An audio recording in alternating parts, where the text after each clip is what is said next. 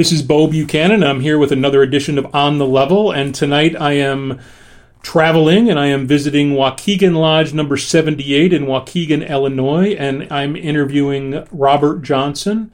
Robert, why don't you go ahead and introduce yourself and give me your name, your home Blue Lodge, and any offices and titles you have connected to that lodge.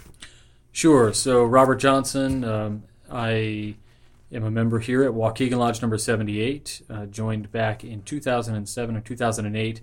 Uh, went through all the chairs um, over the course of eight years and uh, was the Worshipful Master in twenty fourteen, twenty fifteen.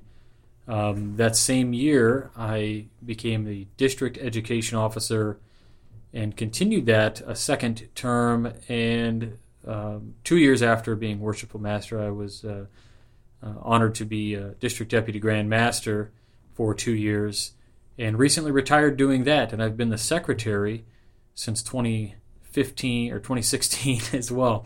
Uh, so that is where we are today, and uh, I'll be retiring actually from the secretary's job here uh, in one month. And you also run a podcast? I do, yeah. I have uh, Whence Came You podcast, which I started producing back in twenty eleven or twenty twelve, I think it was. Um, and we'll come back to that. Don't get too many details away. Sure, yeah, yeah. Uh, and are you also involved in uh, another podcast or another group interview thing? Yeah, I am. So I'm also one of the uh, co-hosts of the Masonic Roundtable, which is a podcast. And if you're listening to this in like one hundred years, what is a podcast, right? Um, it is a way to disperse these interviews, these kinds of uh, audio recordings over the internet, well, it, you know, um, and we have a lot of fun doing uh, the Masonic Roundtable. Uh, five Masons from around the country, we get together, we talk about things, uh, Masonic nature, and uh, kind of get the perspectives of everybody involved. And uh, I actually had a short-lived uh, series Uh, called Masonic Radio Theater, which was pretty cool, and uh, did another web series called Masonic Curators. I, I did a lot of stuff. I, Do you write for Midnight Freemasons too? Yeah, yeah. So I started writing for the Midnight Freemasons a few years ago. I've been the managing editor there, um, overseeing and editing papers for all of our contributors for the last five years, I want to say. Originally founded by Todd E. Creason, who is a wonderful author in his own right and uh, has his own blog, that um, he just got so busy Masonically, he couldn't handle the Midnight Freemasons either. So he basically said, I'm going to shut it down or unless somebody takes it over. And I said, well, I'll do it. So he said, okay. so, so let's get back to that. But I want to start yeah. talking a little bit about your story and your journey through Freemasonry. Do you remember the first time you ever even heard of this thing called Freemasonry? I do. Uh, I don't... When I think back on it, it wasn't necessarily... I knew Freemasonry. I didn't necessarily know what it was other than maybe a secret society or something. Um, I had a great friend of mine, Yukatero Hamana, who was a Japanese artist. And one day we were uh, playing guitars, and he brought this book over. He said, you... you'd really like this. This is really neat. It's got some really cool old tapestries and things. And he knew I had an, uh, an interest in like Egypt and Greece and things. And he said, I think this is kind of relevant. And I said, okay, let me take a look at it. And really all it was was a, a book that had a bunch of uh, tapestries or um, like almost like large rug blanket type designed um, pictures. You know, pictures that are on these these cloths that were woven together. And one of them showed part of one of the degrees that we do, one of the dramas that we unfold. And I thought, how wild is that? I got to look these guys up. And uh, I remember looking them up on Wikipedia uh, to the chagrin of my professors and, and using and using Wikipedia as a source, as we're told never to do. Um, yeah, that was that was my first introduction into Freemasonry was... How, how soon after that tapestry did you start pursuing it or looking into joining? Sure. Uh, I would say probably within that whole first month, I would be at work, and every second of the downtime, if I wasn't on uh, Friendster, if you if you don't recall Friendster, It was one of the first social networks. Uh, then I was on MySpace, and if I wasn't on MySpace, I was on Wikipedia reading about Freemasonry. Uh, I, I managed a photo lab, and I had a lot of downtime. And I was in uh, Southern California. I was working out of Irvine, California there, and uh, there was a there was a lodge temple in Orange, California, at a place called Orange Circle, and they had one of those old, huge neon signs on the side of the building. And I, I went up to it, and I remember reading the sign that said something really kind of ominous, or at least it sounded ominous at the time. It was like, knock three times on the third Saturday, and we'll come to the door oh, cool. and greet you. And, and I was like, what is all this? I'm sure it didn't say that at all. It just seems like that's what it said. I remember it said something about the third. And I think it was just their meeting date, but over time, you know, memories change. So I totally wussed out, and I was like, no way, this is... This is not happening. Uh, I don't think I'm going to do this right now. And uh, fast forward three years after my wife, um, my wife and I had our first son, and I sent an email of all things to the Grand Lodge of Illinois. They sent me an email back saying they'll be in contact soon, and that's when I got a call from uh, worshipful brother Carl Donahue, who is the past secretary of Waukegan seventy-eight, and he said, hey, let me meet you for lunch. I said, okay. We went out to lunch a few times. My boss was really cool with me leaving. At that time, I worked a, a pretty grueling blue-collar job where I was really busy all the time, no time off, no nothing. Uh, a lot of guys know about that. and uh, my boss was just incredibly cool about it, so he let me go. And we went to lunch a couple times, and I signed a petition, turned it in, and the rest is kind of history. Uh, I got my first degree um, on the same day uh, my son's birth, my son's first birthday. So I went for my first degree on my son's first birth, first birthday, which you might think my wife would have killed me for, uh, but actually because our, the party was the weekend before, I was clear to go. So how how long was that time from when you got introduced to the tapestry? Till your first, you got your first degree? Let's see.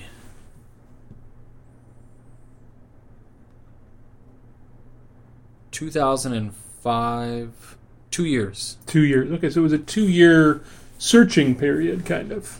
Yeah, I would say I picked it up, and then I set it down, but was con- I was continually being reminded somehow, you know, call it divine providence or what have you, to join, kind of like uh, uh, a dormant calling of sorts, I guess.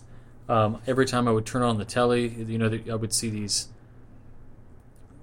uh, secrets of the Freemason shows or, oh, yeah. you know, whatever, and I was like, man, like, I know that there's more to what's going on than what they're showing. There has to be. And sure enough, you know, after joining it, you can confirm that. You know, you can't, you can show everything you want to show on T V, but it doesn't replace the experience. So did you have any familial history that you knew of when you joined? Not at all. It was actually kind of depressing. Uh, everybody's like, I'm a Lewis, I'm a Lewis. If you don't know what a Lewis is, you know, you're a line of Masons, maybe your grandfather, your dad, now you, or whatever that case may be. I had nobody. Um, my dad... Uh, was a raging alcoholic and um, was a bricklayer by trade. And one day I asked my grandfather, I said, you know, was Dad a Mason? He said, yeah, he's a Mason. I was like, like a Freemason? And so my grandfather comes from this age, you know, uh, he's very, he's a bartender, uh, attended like, you know, social dinner clubs and uh, that kind of thing back in the sixties and seventies. And so he's very familiar with the Masonic fraternity as as it is. He just wasn't a, a member. And he said, no, no, your dad wasn't a Freemason. He's just a bricklayer. I was like, oh, okay. I was kind of bummed out to learn that. I said, okay. And, uh, and then later on, um, after becoming a Mason, I think it was maybe five or six years down the line, I had I got on Ancestry dot com. And I started doing uh, my research and pulling in names and uh, genealogies. And within, like, I don't know, twenty minutes or so, I think I had gone back.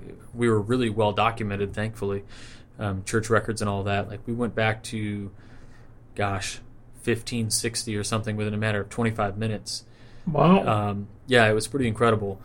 But it, it my my dad is Fred uh, was uh, Charles Johnson, and then his dad was Fred, and then his dad was uh, Horace, and his dad was Gilbert Lafayette.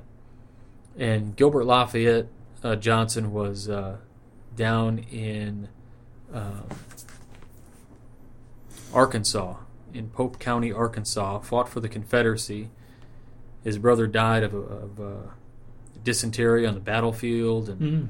just some wild history there. And, and one day I got a little one of those leaf alerts in my in my uh, email from Ancestry dot com, and it said, hey, somebody added a picture of Gilbert Lafayette. And I was like, oh, cool. And I clicked on it, and it wasn't a picture of him. It was his gravestone, and there, right at the top of his gravestone, was a big old fat square and compass. Oh, cool. And I was like, I'm not the only one. And it was just the coolest thing to to get, because, like, all I know is that it was my great-great-great-granddad and me. Like, I, nobody in between joined the fraternity, and... and uh, That's so still that, a cool connection, though. It's very, awesome. It, it was very cool, and it, the unfortunate part was I was looking for records on him. I wanted to know his dates and everything, and I got a, I got an email back from the Grand Lodge of Arkansas saying that, you know, there had been some fires, and all mm. those cards, they haven't even attempted to do anything with it. They're just in boxes, and he said, if you ever come down to Arkansas, you know, I'll let you in the records room, and you can sort through it and see if you can find it. It's like, well, maybe I'll do that when I'm retired. Yeah, right.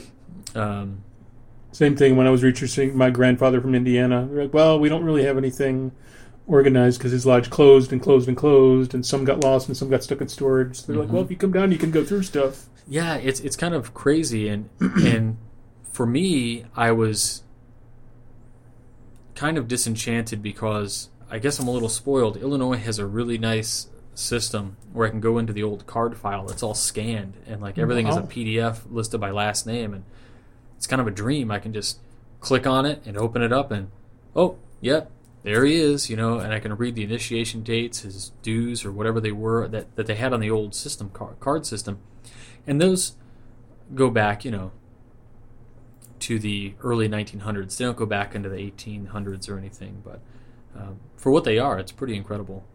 So what is, so you've been a Mason, what'd you say, since two thousand seven? Yeah, I think ten years. I think this year, it's always kind of retro. So on my dues card, it says has been a Mason for ten years, but if you do the math, it's like eleven years. It's eleven years.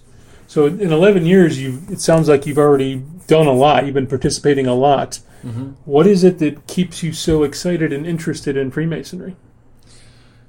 I think Masonry itself is a serious endeavor, and I take it certainly, I think,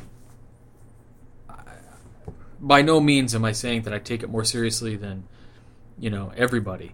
Um, but I think I take it very seriously to um, to a point where not a lot of people take it as seriously. Um, we talk about the membership being ten percent active, and I think I, I fit in that ten percent. And... Um, And I'm proud of that. And I think one of the things that keeps me really active is um, trying to be an example to uh, younger Masons. And I don't mean uh, young as in age. I mean just young in the fraternity. So you can be sixty-five years old and you've been a Mason for a year. That's a young Mason. And I think being an example and showing those people, those brothers, that uh, you can dive into as much as you want to dive into, and you can study as much as you want to study, and there's a lot of reward to that. Um, just like when you go to school and you need to study a subject, it's it's not enough to memorize that two plus two equals four, right? Like, you want to cognitively know why two sets of two uh, gives you an answer to something. And I think within Masonry, there's not a lot of that study going on. We uh, largely... Um, Albert Mackey wrote a paper called The Parrot Mason. And uh, he basically said in the paper that he was depressed that so many Masons knew the words but knew nothing of the meaning, wouldn't read anything, and they could sit there and they could recite ritual to you, and they were the best at it, but they couldn't tell you a lick of what it meant. And I look at the golden age of the fraternity, which is supposed to be like nineteen hundred to nineteen twenty, or you know, somewhere within there, give or take ten, fifteen years.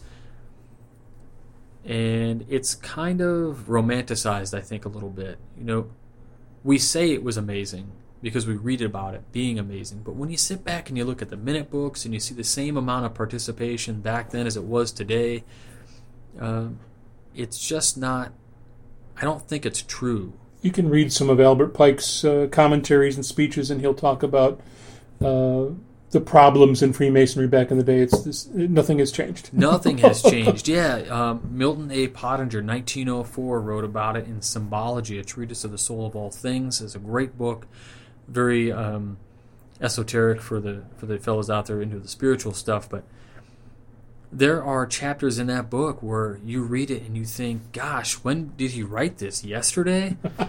um, I mean, literally, there is nothing that has changed with, within you know, the formula of, or rather the, the issues that we're facing even today. But I think we have a unique chance today. I tell the story about how, as a, I think Gen X and millennial generation and whatever comes next, Homelander or whatever they're calling us these, them these days. Um, iGen is with an, another name I've seen thrown out there for the new kids. Yeah, it, so we've got these generational things, and I'm not a huge fan of those things. I think we're probably more of a, a creature of our environment. But my my grandfather was an electrical engineer, and I grew up with him in the house, and uh, taught me, you know, that math is not a puzzle, it's a language of numbers and all these different things. And he got me to really understand things differently.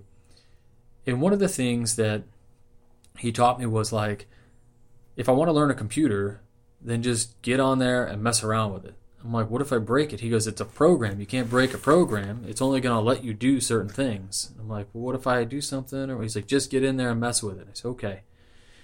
And, um, So when I got my first video game on a computer, I, I bought a controller for it, and I had to install like a video card in my computer, and I thought, how the heck am I going to do this? I'm going to open up this computer my mom just spent twenty-six hundred dollars on. It's got a six gig, a six megabyte hard drive. Uh, you know, what am I going to do? And so one day she went out to the store, and I just decided to take the darn computer apart and put it together and do it. And I think one of the things about our generation is like, or this kind of span of generation, is our ability to get in there and just do the things that we want to do and take advantage of the technologies that we're given. And one of the things that that really works, I think, for for Freemasonry today is technology when we use it appropriately. Like, of course, traditionally, we are always um, who we are. We keep the traditions and we keep these things in this historical, um, you know, our degrees alive and all of this, but there's nothing, there's no reason why we can't also utilize the technologies and things. And so that's something else, and the reason why I stay so active is I, I push to um, get the craft to be taken more seriously. I want it to be, um, to focus on what I believe its true mission has always been, which is educating men. Um, In, in the philosophical, and if if that begats a better human in terms of their charity or their social life or how they're seen publicly, that's fine too. But I feel like Freemasonry really is about education, and because of that, we have a unique opportunity today. The maxim is, right, in the age of uh, technology, um, Or the, in the age of information, rather, uh, ignorance is a choice. Ignore that phone call. So if ignorance is a choice today, it's sad to me that, like, I get if I hand somebody a book and say, read this, it's hard sometimes for somebody to pick up a book and read it. But if I say, listen to this interview, or listen to this podcast, or um watch this movie, it's so much easier for somebody to assimilate that knowledge. And well, some people, it's really different. People have different learning styles. I yeah, believe. absolutely. Yeah, we used to do a test called a, a VARK test, which was either visual, audio, kinesthetic, or yeah. reading. Um, and we would find, you know, however people uh, ingest information differently. But yeah, to your point uh, and to your question, I stay active really because I want to see Freemasonry become what I was told it was. And the only way I can see doing that is to stay active and be an example and to help other people do the same thing.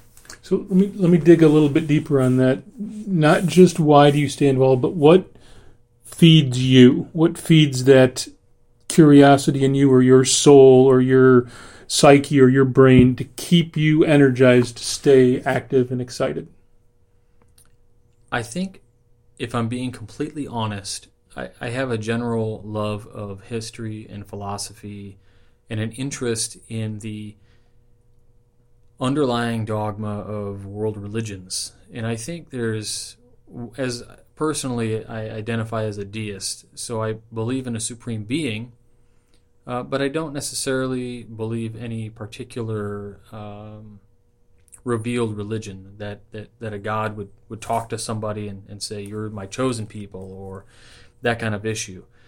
And so because of that, I've been exposed to world religions, and I study world religions, and I can look at them, uh, take a step back and, and look at them objectively, subjectively, and and I see this idea of truth in there somewhere. And I think Freemasonry as a system of uh, moral instruction, as it as it stands, we teach that truth, and I think it's buried in our ritual um, through the esoteric teachings of a lot of the guys that have been uh, come before us. Right, we've got uh, some very prolific authors that that have written in the past and and today.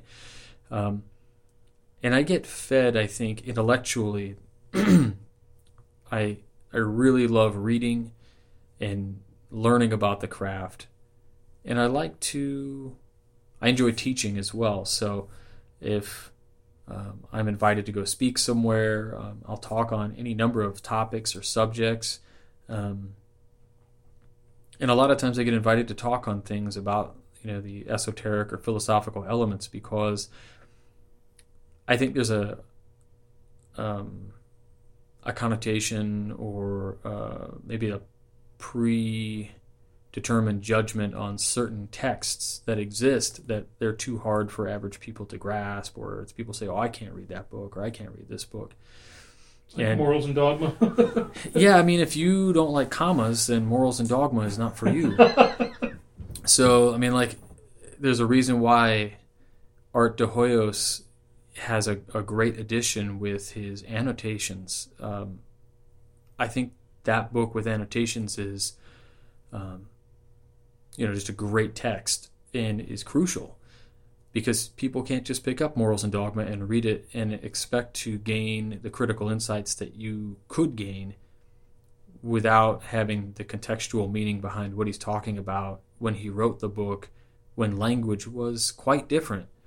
Um, So, um, yeah, I feel like what feeds me really is is the search for more truth and knowledge and seeing how it relates to Freemasonry and and being able to say to people like, Masonry teaches this one lesson, which is really interesting because these ten other religions also teach this same thing. And what's even more interesting is that Freemasonry is not a religion, but yet fortifies all of these different systems. And if it fortifies these things with this, you know, similar vein throughout, then we get a lot closer to calling something an absolute truth than something that's maybe prima facie. Uh, I had a, a wonderful philosophy teacher. Um, gee whiz, I can't even remember his name. I apologize, but he explained some of the most uh, awful decisions people could have to make. And I mean, I remember him saying when he when he described an absolute truth, you know, he said, what is an absolute truth? You know, whatever this truth is, I can say that this is always true no matter what the circumstance is. So if you said a, a firefighter going in to save a, a dog, no matter what the circumstance is, it's always a good thing.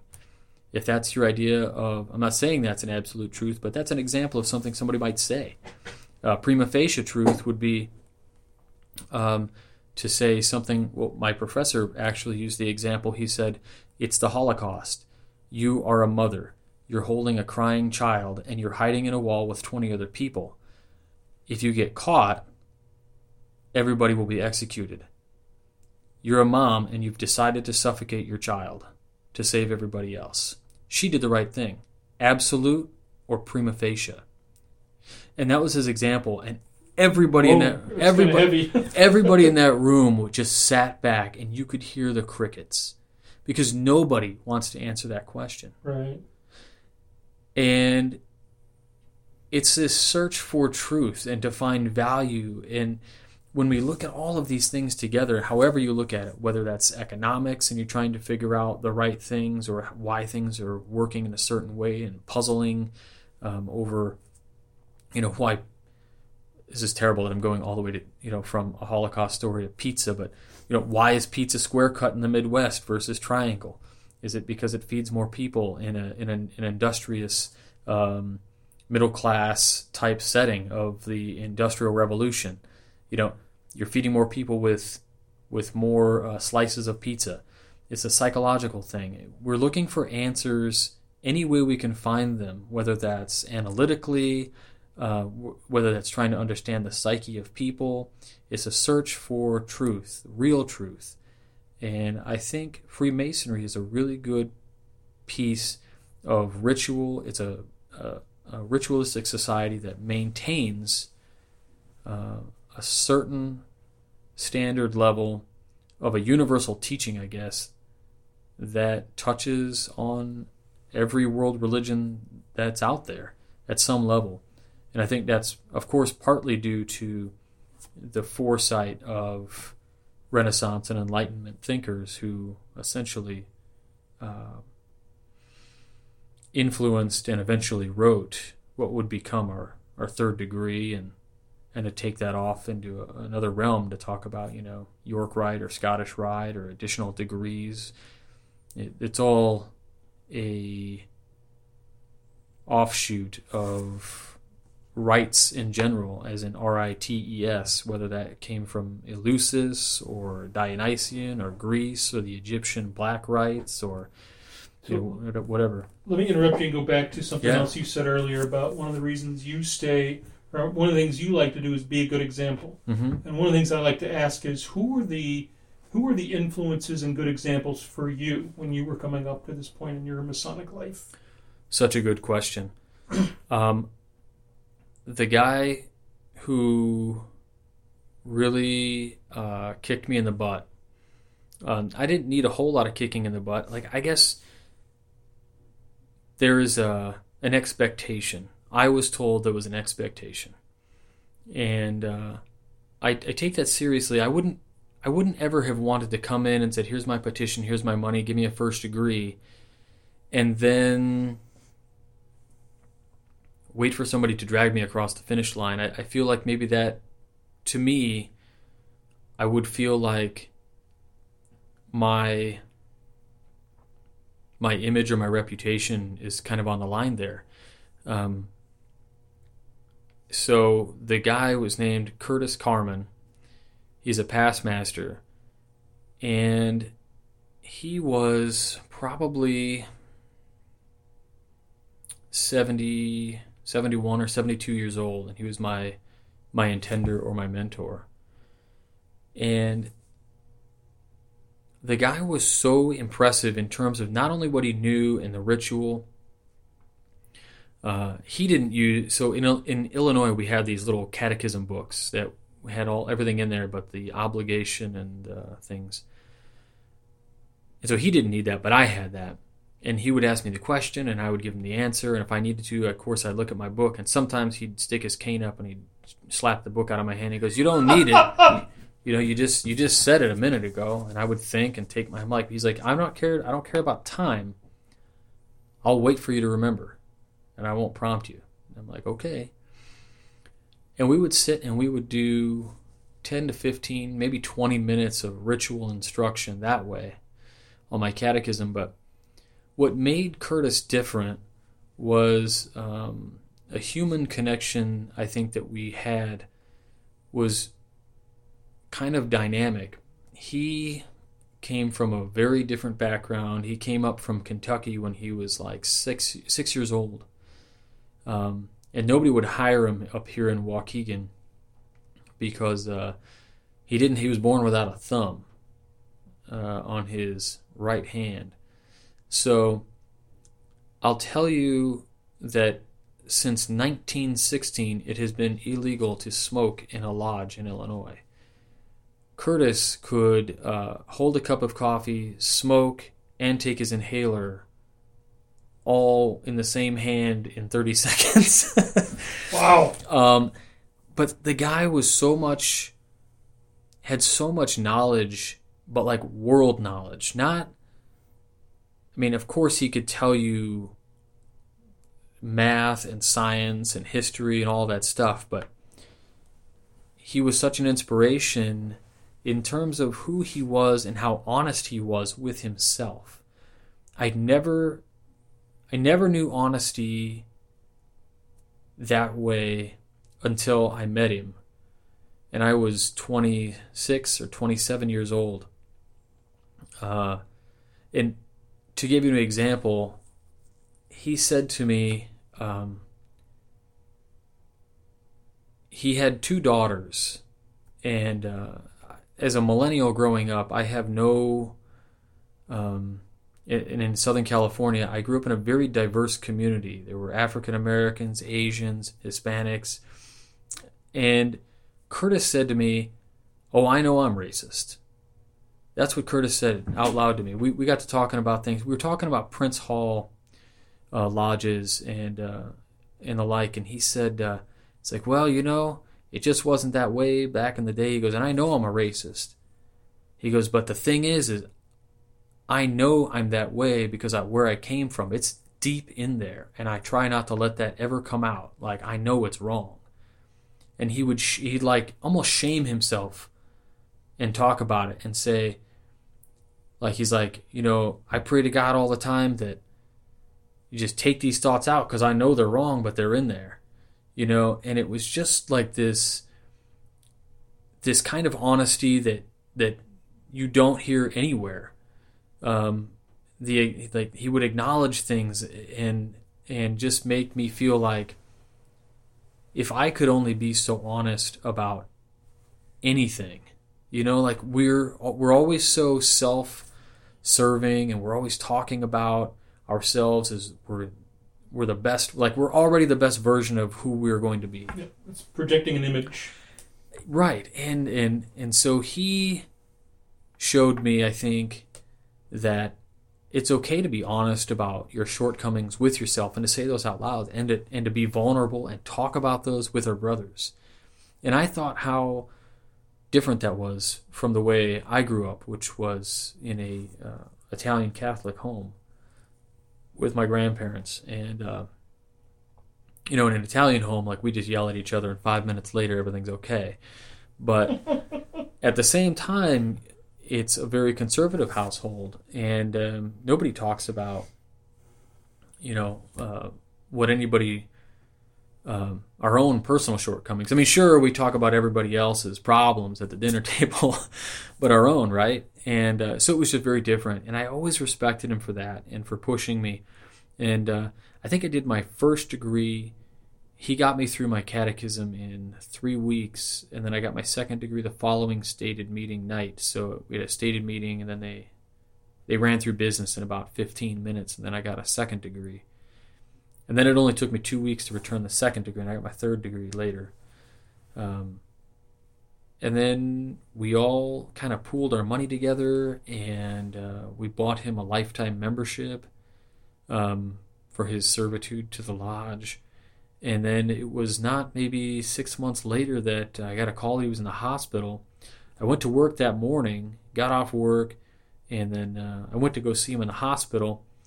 And we just chit-chatted a little bit. Nurse came in, did his like little asthma test where she would uh, you know, put the little meter in his mouth. He'd blow real hard. It would measure how his lung capacity was or whatever. And uh, he started to kind of close his eyes a little bit. And I was like, uh, I think it was Curtis and uh, a fellow who was at Lodge tonight, Leonard Siegfried. Uh, he's another older gent. And uh, we went to go see him. And like I said, sat there, talked a little bit. And uh, he started to get a little tired or whatever. So we're like, all right, Curtis. So he's like, yeah, I think I'm going to take a nap. I said, okay. So we left him on good good hands and everything. And uh, the next morning I got a call that he had passed away like at three in the morning. And oh uh, yeah, it was just a, kind of a surreal thing. I, I still keep a picture of uh, of him in my office.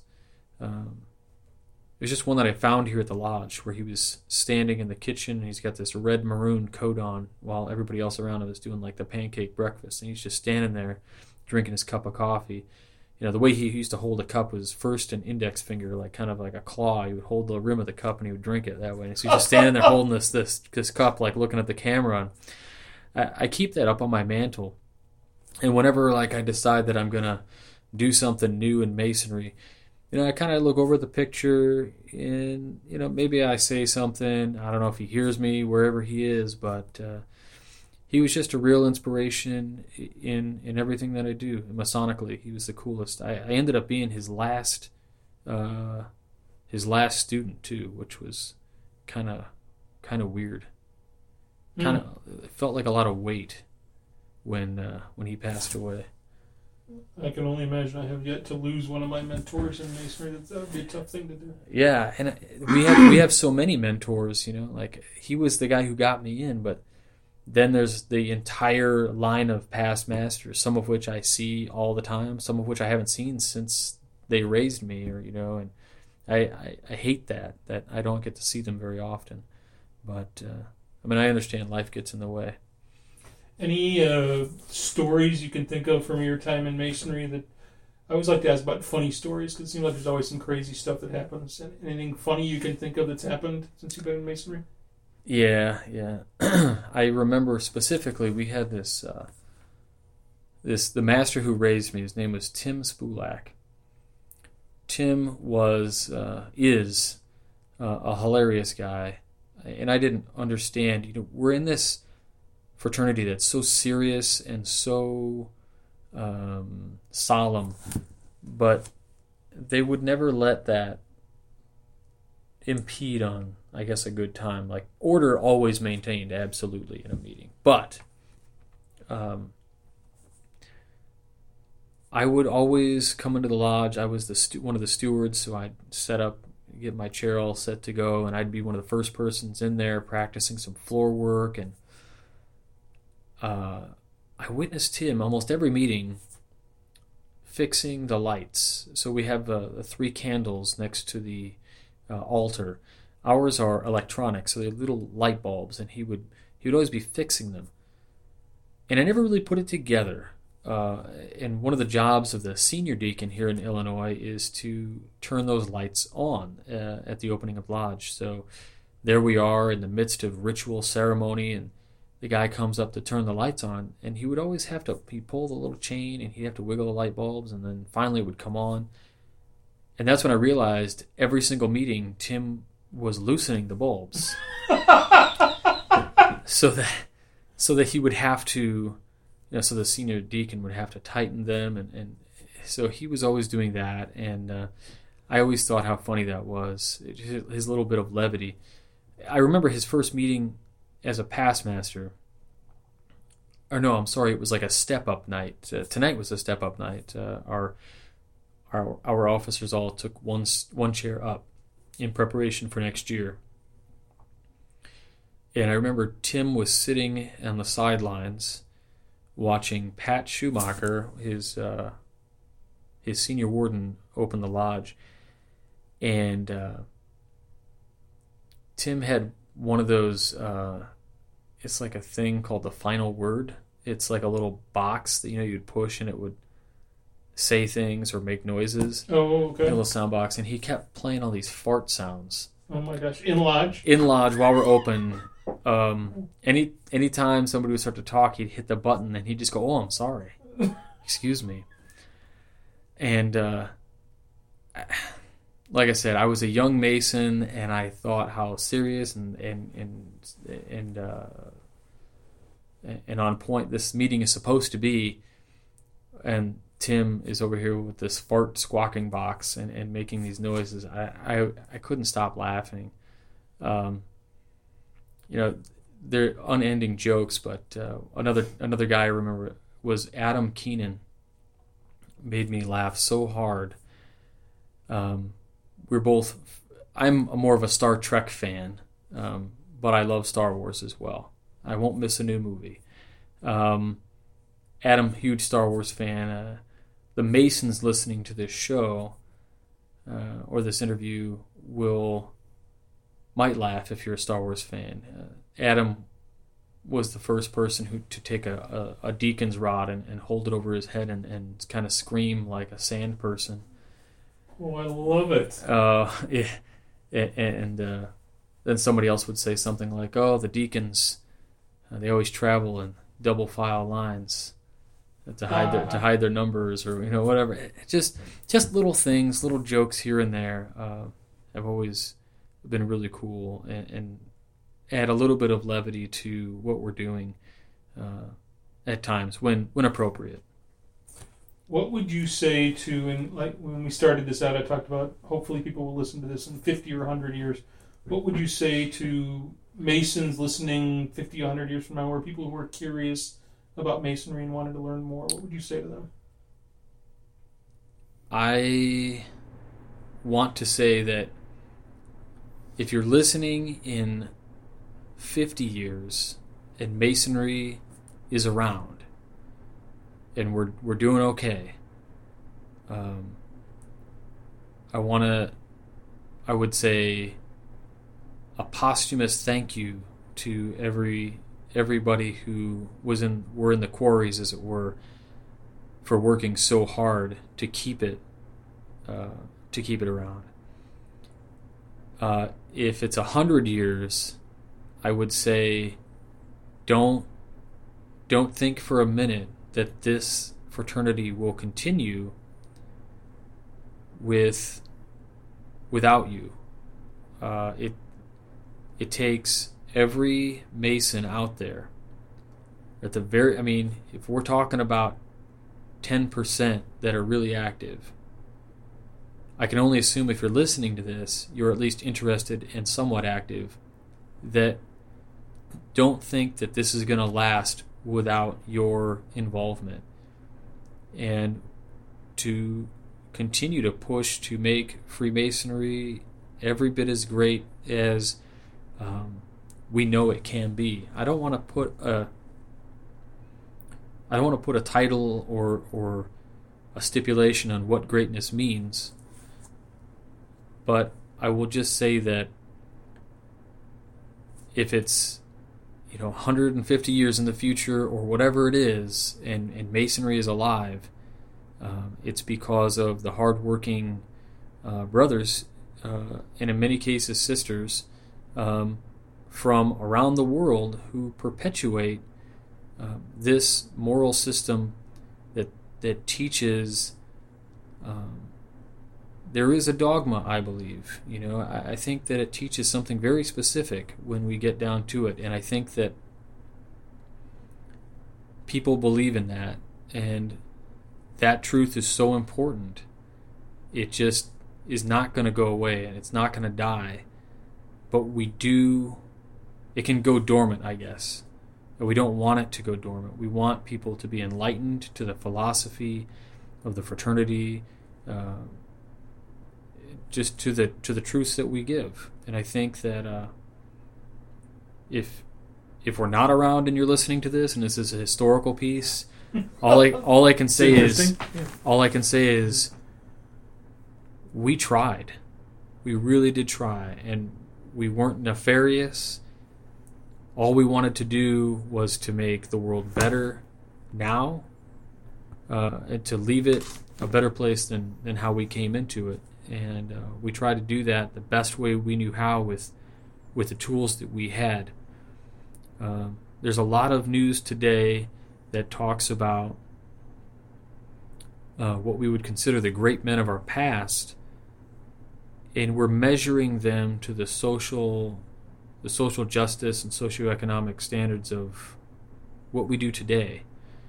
Um, we have great men in the past that, that did terrible things, but we still call them great men.